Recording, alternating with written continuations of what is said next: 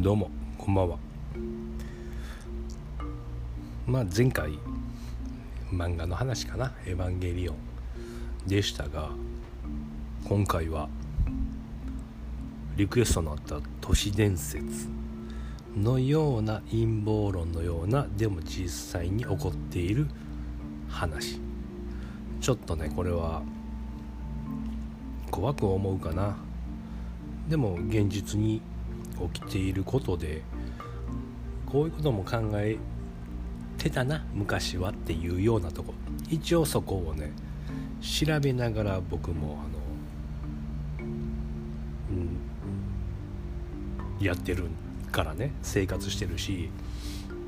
忘れずに、携帯ゲームずっとちょっとハマってたんで、ちょっと勉強不足なところもあるけども、であんま意識することはいらんけども、ちょっと夏なので肝試し的な感じで聞いてくれるといいかなと思います。まず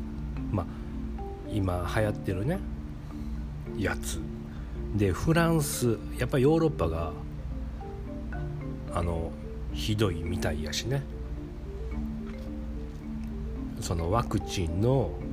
義務化、フランスではもう医療従事者とかね、もう義務付けなんですよ。もう打たないと仕事ができない。だんだん遅れて入ってくるんじゃないかな。でこの先には全国民が義務化されていくと。でも義務化は日本ではちょっと難しいから、やっぱ言う人もいるでしょ。なら定期検診とかそういう健康診断とかなんで、徐々に定期的にね、定期接種みたいになるんちゃうかな。年に1回このワクチン打ちましょうみたいなっていう風になっていくんちゃうかな。でもこれがおかしいことでしょ。その異常をもう正常やと、もう今慣れていく前の段階かなっていう風に思います。今日ね、今日は8月19やけど、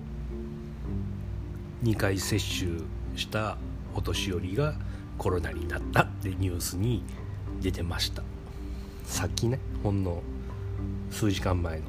の速報で見ました。意味ないんちゃうんかなって思うけど、コロナに対してのワクチンはね、僕の見解としては、ワクチンがメイン、全国民接種が目的、そのためにあるコロナでしょうと思ってます。でその異常をもう今普通でしょ。なんならマスクしてない人を見る、僕とかあんましんひんだけど、そういう方が何こいつマスクしとらへんやみたいな目で見るっていう異常を正常って認識してしまってるような、もうそれにもう気づいてないし、夏でもマスクしたりで、咳したら周りの目があるから咳を控えたりね。咳って体に異物が入ったのを出そうとする行為やからね、それを控えてしまったらもう気づいてます、それがおかしいって。人口をねやっぱ減らしていくっていうことが大きな目標としてあるから、その人口を減らすのに一番手っ取り早いのは子供ですよ。日本も39年連続人口減ってるし、出生率もね、で17分に1人が自殺してるらしい。で今の子どもたちが大事な時期の運動とかね減ったり、マスクして酸欠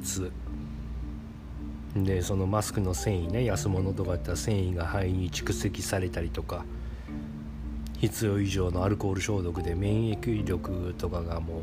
皆無でしょ、皆無に等しいと思います。そういうところで今また子供に流行ってんのが RSV 感染症、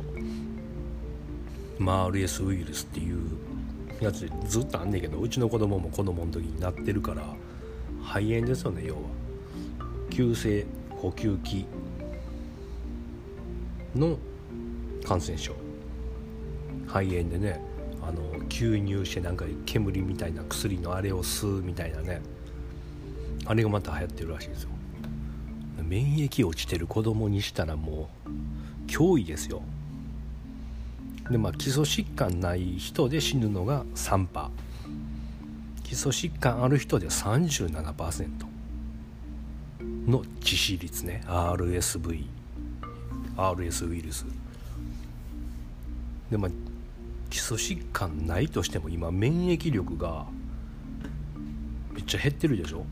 ってなったらもう怖いね。でまだまだウイルスは次から次へとやってくるし、それに勝つにはもう本気で免疫力を取り戻すしかないと、それしかないです。でワクチンを打って、もし何かがあったら国が保証するからっていうふうに言うてはりますけど、因果関係が認められたらやけどね、ということです。認められないでしょう。では免疫が落ちているしね、食べ物とかもあるし、あとみんな大好き 5G ね、通信に関しては 5G はちょっと嫌なみたいな人多いでしょ。でも通信とかやってる人には早い方がいいな、 5G 早くなってほしいなみたいな人もいるかもしれんけども、通信に関しては 4G で十分なんですよ。目的としては 6G ね、本命前から言ってるけど、今でこそ携帯置くだけで充電できるっていうのあるでしょ、線をつながなくてもいいっていう、もうそれがそれすらもなくなって、その空間にいるだけで充電できると、携帯の電池が減らないと、常に充電できると、電池が減らない空間、この部屋に行ったら充電できるよみたいな、想像できます？もうそうなっていくんですよ。でそうなっていった時に、エヴァンゲリオンみたいな僕らの意識を抽出できるようになって、サイバー空間にその意識を持ってってアップロードして元に戻すみたいな、こいつの考え方ちょっとやばいなとかね、危険分子みたいになるのは修正して元に戻されるような、そんな時代が来ます。時代もうすぐやね。2030年には確実に全員いじられます。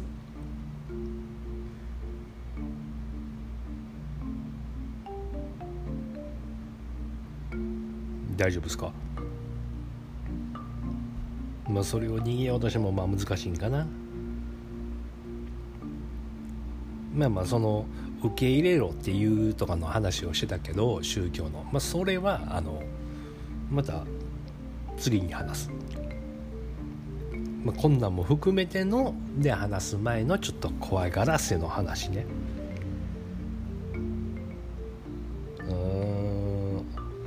日本人が救世主やとずっと言うてるけど、その僕らの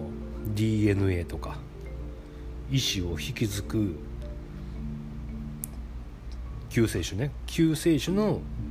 DNA と意思を引き継いでる日本人がやっぱりやつら彼らとかにはとても厄介な存在だから、来たる日までには根絶させたい、もしくは利用したいと、そういうふうに話し合ってるみたいです。それがビルダーバーグ会議とかね、都市伝説ちょっとかじってる人は知ってると思うけど、そういうところで話してはるとらしいです。で、今日本もそうやけど少子高齢化がやっぱり国を滅ぼすには一番の作戦みたいですね。で、少子高齢化はもう日本はぶっちぎりで1位です。で、これもまた2位とね、超大差を開けてぶっちぎりですわ。で、幸せ度幸福度ランキング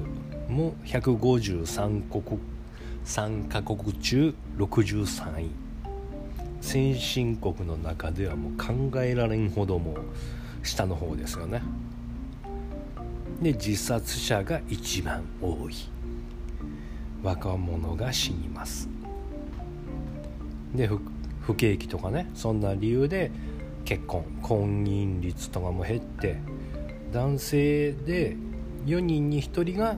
未婚、女性は6人に1人が生涯未婚っていうデータが出ています。で、さっきも言ってたけど、食べ物とかね、遺伝子組み換えとか電子機器とかの影響でね、出生率とかも減ってるわけですよ。新しい命を授かりにくくなってしまってるから 5.5 組に1人が不妊らしいです。で、高額な人工授精がね、できる夫婦やったらいいけども、できない夫婦ででも子供が欲しいってなったら、安い安価なね、精子提供で受精しはるんですよ。で、そのまた精子提供が国籍を偽った DNA で、知らず知らずの間に日本人の純血な日本人の DNA が薄められていってると、こういうのもあるそうです。ほんまなんみたいなね、現実味ないわみたいなような感じで聞いているあなた、これが現実なのです。で、未来のあなた、そして子供たちを守れるのは今のあなたです。今の僕らなんですよね。そういうことを考えたら、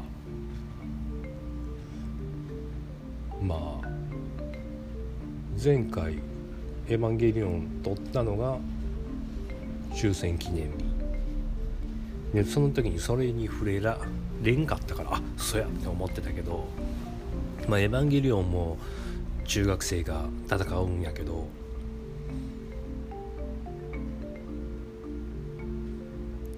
その若き青年たちが守ってくれた今の日本ね、アジア圏が何百年も続いた植民地の歴史を、大東亜戦争で立ち上がった日本人がみんなを独立に導いていったっていうのを、今また別の形で植民地化されていっている気がしてならないね。お、蚊がいる。ちょっと待って。やめて。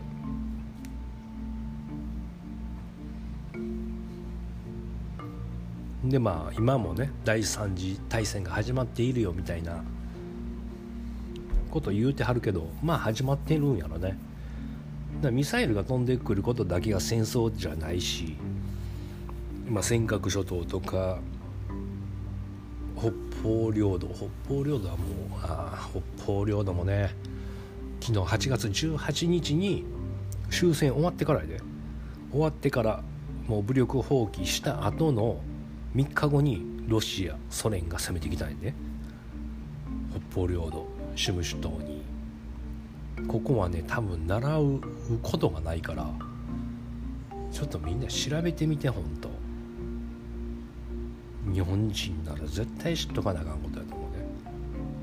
うね。で本部からの命令はもう武力放棄しなさいって言うてあんだけど、そこに民間人もいるし、でもロシア人が攻めてくるからっていうので残された武器で立ち上がった部隊があって、その少数でロシア軍と立ち向かったんですよ。で国民は守れたし北海道を取られずに済んだと。もそのシム諸島で戦ってくれた人たちなんですよ。ちょっとそこは勉強してほしいなとかいうのもあって、今もねその後1945年に戦争終わったけど、1958年から今までの63年間で3万回領空侵犯とかで、領海とかね、領空やったら戦闘機飛んでいくでしょ。それが63年間で3万回、最初の1万回行くのには9496日かかった。でも次の1万回ね、で2万回行くのには8421日、3万回には5314日と、だんだん1万回の回数が減っていってる。最初9000日かかったのに次8000日、次5000日っていう。でまあこれ中国とロシアに読んだけど、でその領空侵犯されたら戦闘機が行くんやけど2機で行くのよね、スクランブル発進っていうのは。でその2機で行って1回800万かかります、燃料代とか。で機械もね経年劣化とかするから金属疲労とかで戦闘機も買えなあかんしっていう、整備もしなあかんしで、それが3万回だなみたいな。で今年も1年で2兆4800億でそういうことに対応していってると。今年じゃ去年ね2020年で2兆4800億、これ全て税金ですよ。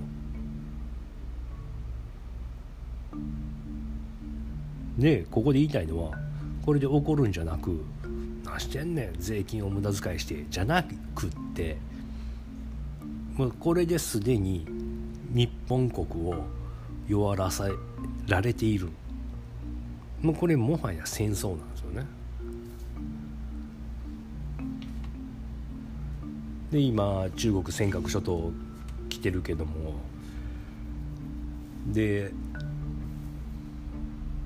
海上自衛隊とアメリカとオーストラリアでイギリスの合同訓練とかね、前話したことあると思うんやけど、その訓練の前に中国は南シナ海で実弾の訓練してたって言ったでしょ。で5日間もやっとったんですよ。でさらにその練習に来るのにイギリスはそこから空母で練習に参加するのにね来るんやけど、そのイギリスの空母を中国の原子力潜水艦が2隻で追尾してたと。バレてんねんで、バレてんねんけど、そういうバレててもいいからっていう牽制ね、激しい牽制ですわ。でこれに対してアメリカが大陸間弾道ミサイルの発射訓練をやり返すと、でそれで中国をビビらすみたいな、そんなんですよ。つい先日前やけど、尖閣諸島のその上陸を見据えてアメリカ軍が訓練してたのよ。でもそこには自衛隊入ってへんのよね。でここで、メディアとかそんなんは日本ほったらかしにされてるぞみたいなんで怒るんやろうけど、これは僕バイデンさんすごいんじゃないかなと思って、そこ日本が一緒に訓練してたら中国からしたら脅威じゃないのよ。アメリカだけでやったっていうのが中国には怖いんと思うの。これだからぼーっとしてるようで、バイデンさんこれやっぱ2人おるんちゃうかなっていうような、ボケてんのも不利なのかなって思ったね、これにはね。で今やったらあれかな、中東でタリバンが復活してますね。それを中国が認証すると、アフガンね、国としてアフガニスタンって国じゃないからね、あれただの土地やから、そこにいろんなもう海賊とかそんな山賊とかがいっぱいいるような、そんな場所やから国としては成り立ってないのよね、多分。でガニさんがお金を持って逃げたとか、どうアメリカに代わって中国になっただけやんとか言う人もいるけど、なんかちょっとちゃうなって僕は思うな。中国もちょっと苦労するんじゃないかな、これに関しては。で今のとこは僕は思ってます。あと何やろ怖いこと、宮城県で水道が民営化になりましたよ。まだね完全民営化ではなくて、半官半民みたいな感じやろね。でもこれはだんだん広まっていくんちゃうかなっていう気もします。あとまだ20分、もう少しいけんな。何行こうかな。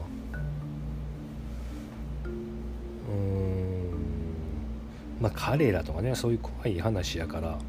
やつらの話としたら一番怖いの最後にしようかな。コロナのウイルスの株の話は最後にしようかな。それに続く前としたらやっぱオリンピックやね。オリンピックないって僕言ってたけど、やりましたねこれね。国民はやめて言うてね、言ってましたよね。飲食店うちもやけどもうこれ潰されにかかってんちゃうかなみたいなね。前から思うけど、でもその飲食関係ない人からしたらお前らだけ補助もらってみたいなね、思う人もいるやろうしね。でもなんでオリンピックやったん？中止して言ってたのに結局強制的に行いました。無観客で。やっぱ僕らが働きアリの声を聞かないように、彼らに国民の声が届くはずもないんやろね。開会式見ました？僕見てへんねんけど、後のそのニュースとかそんなんで見てたら儀式みたいですよね。ドローンの地球とか、ドローンでね表した地球とか、聖火台とかもね、ピラミッドと目玉に見えませんでした？たまたまですかね。で火をつけたら山が割れて噴火するように見えるけど、知らないふりをしときましょう。で、閉会式も儀式やわね、あれね。国旗持った人が集まって円になって、で真ん中にあったのがピラミッドの台座やねを囲むという。好きやね、ピラミッド。で、上から見たらそれは目玉にも見えるし、丸の中にねピラミッドので、そのまたピラミッドじゃなくて台座やったし、まあ3分の1ぐらいの高さ、完成してへんだよね。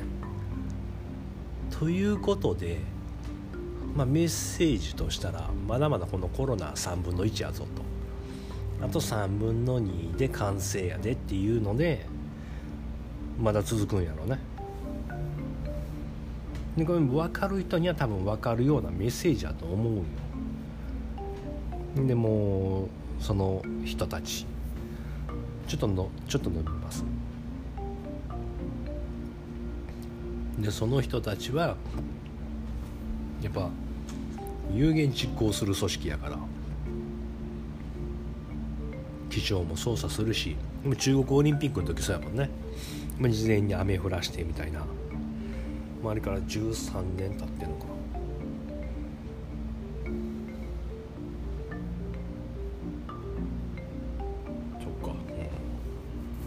まあ、今回も気象兵器使ってんのかな。だそれのツケは回ってくんねんけどね。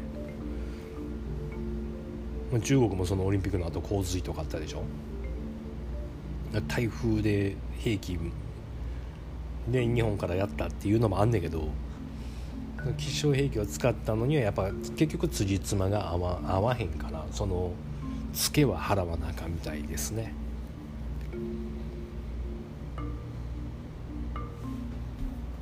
ね、まあこういうオリンピックのとか目玉やなとかいうのとかに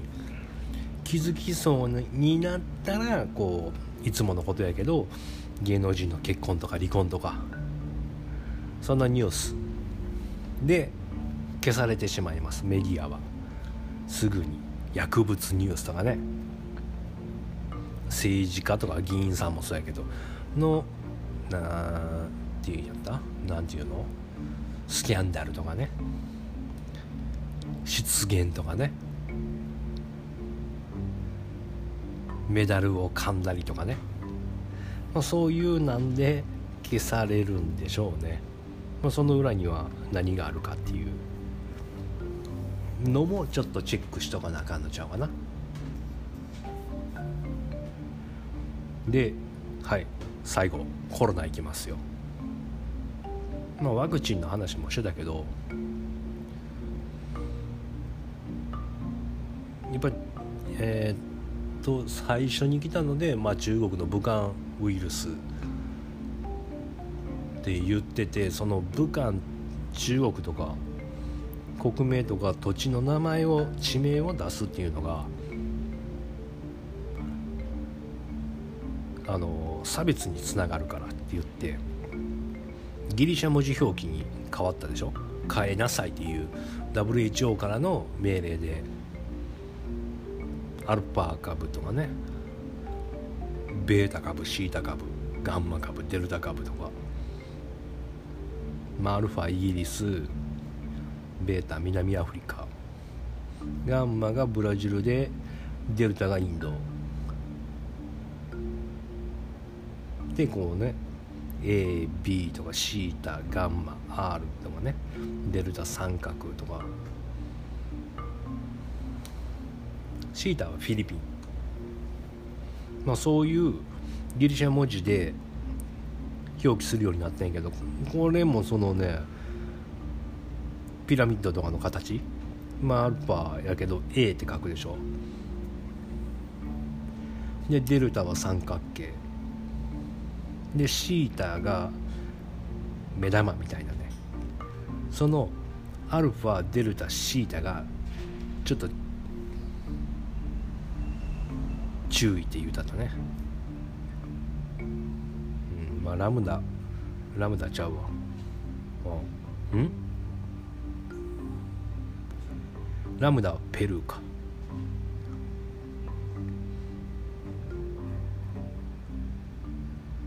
ラムダ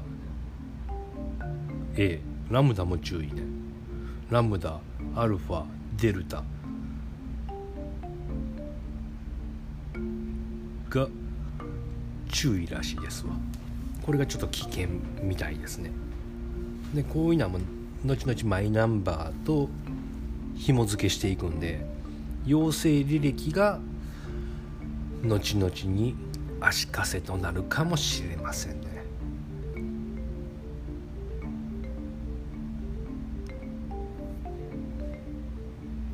ビビるでしょう。でまあ今最近ではね、その注射のワクチンだけじゃなくて経口型のワクチンね、食べるワクチンとかそんなんも開発されていってるんで、まあもうすでにはしかのそのワクチンっていうのはレタスに入ってるらしいですよ。でコロナでは赤くて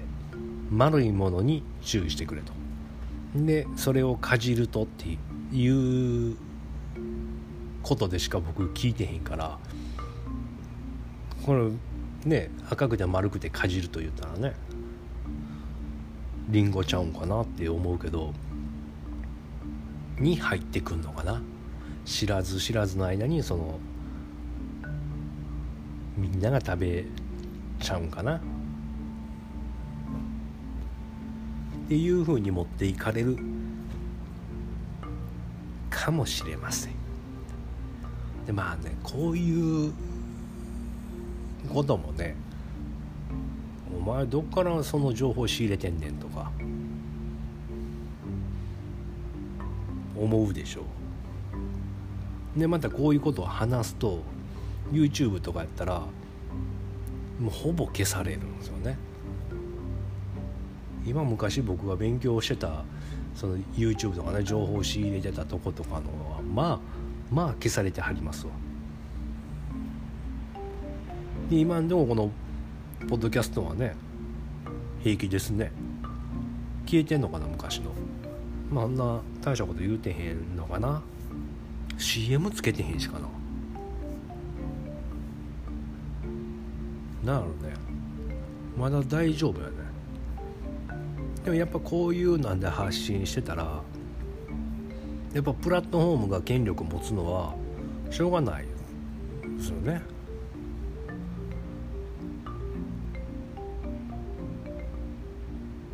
もうそこにもう任せるというか、そこのなんていうの、その思惑じゃないけどその方針に従うしかないからね。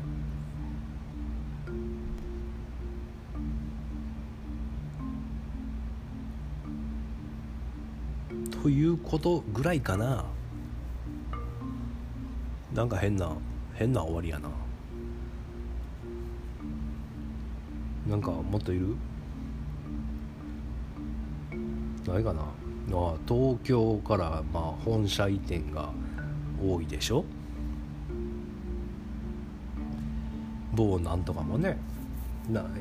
路島に行ったりとか、まあ、結界が破られたからね、まさかのこうの結界首塚もねなんか触ってしまわはったしとか、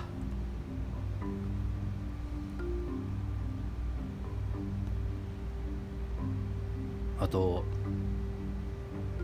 まあ、4G から 5G になった国とかでは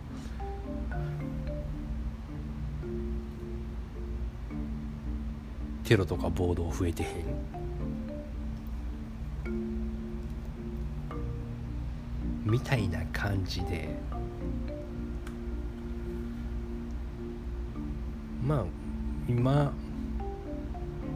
あること今何不自由なくこう生活できてるし、あちょっと足りなかったらコンビニ行こうとか、食べ物もなかったら買おうとか、あ水ないし買おうとか、拝めないし買おうとかっていう、ちょっと便利になりすぎてやっぱ感謝を忘れてるのかな。忘れてるよね、やっぱ僕もそうやけど。このお米が最後やでって分かってたら、最後のお米やでって分かってたらめっちゃ味わうでしょ。まあ明日からはもうお米を一切取れへんから、もう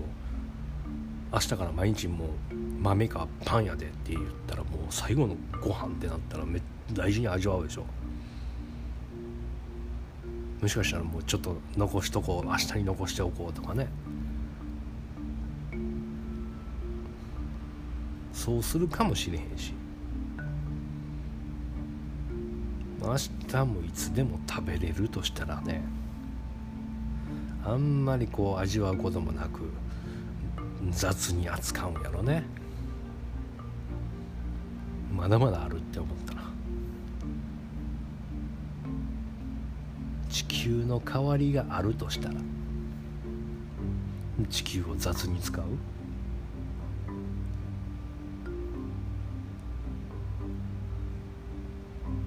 でもこれ最後やって知ってるよね。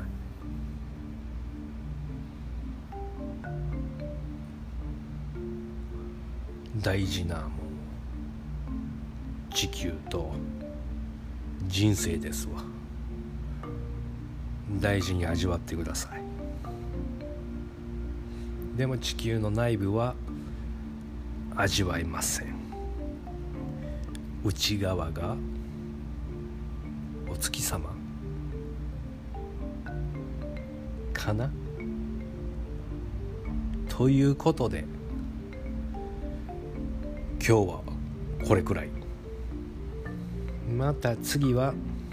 コロッと変わってね、メンタルでいこうかな。仏教です。仏教でいこうかなの精神、そういうとこでいきたいと思います。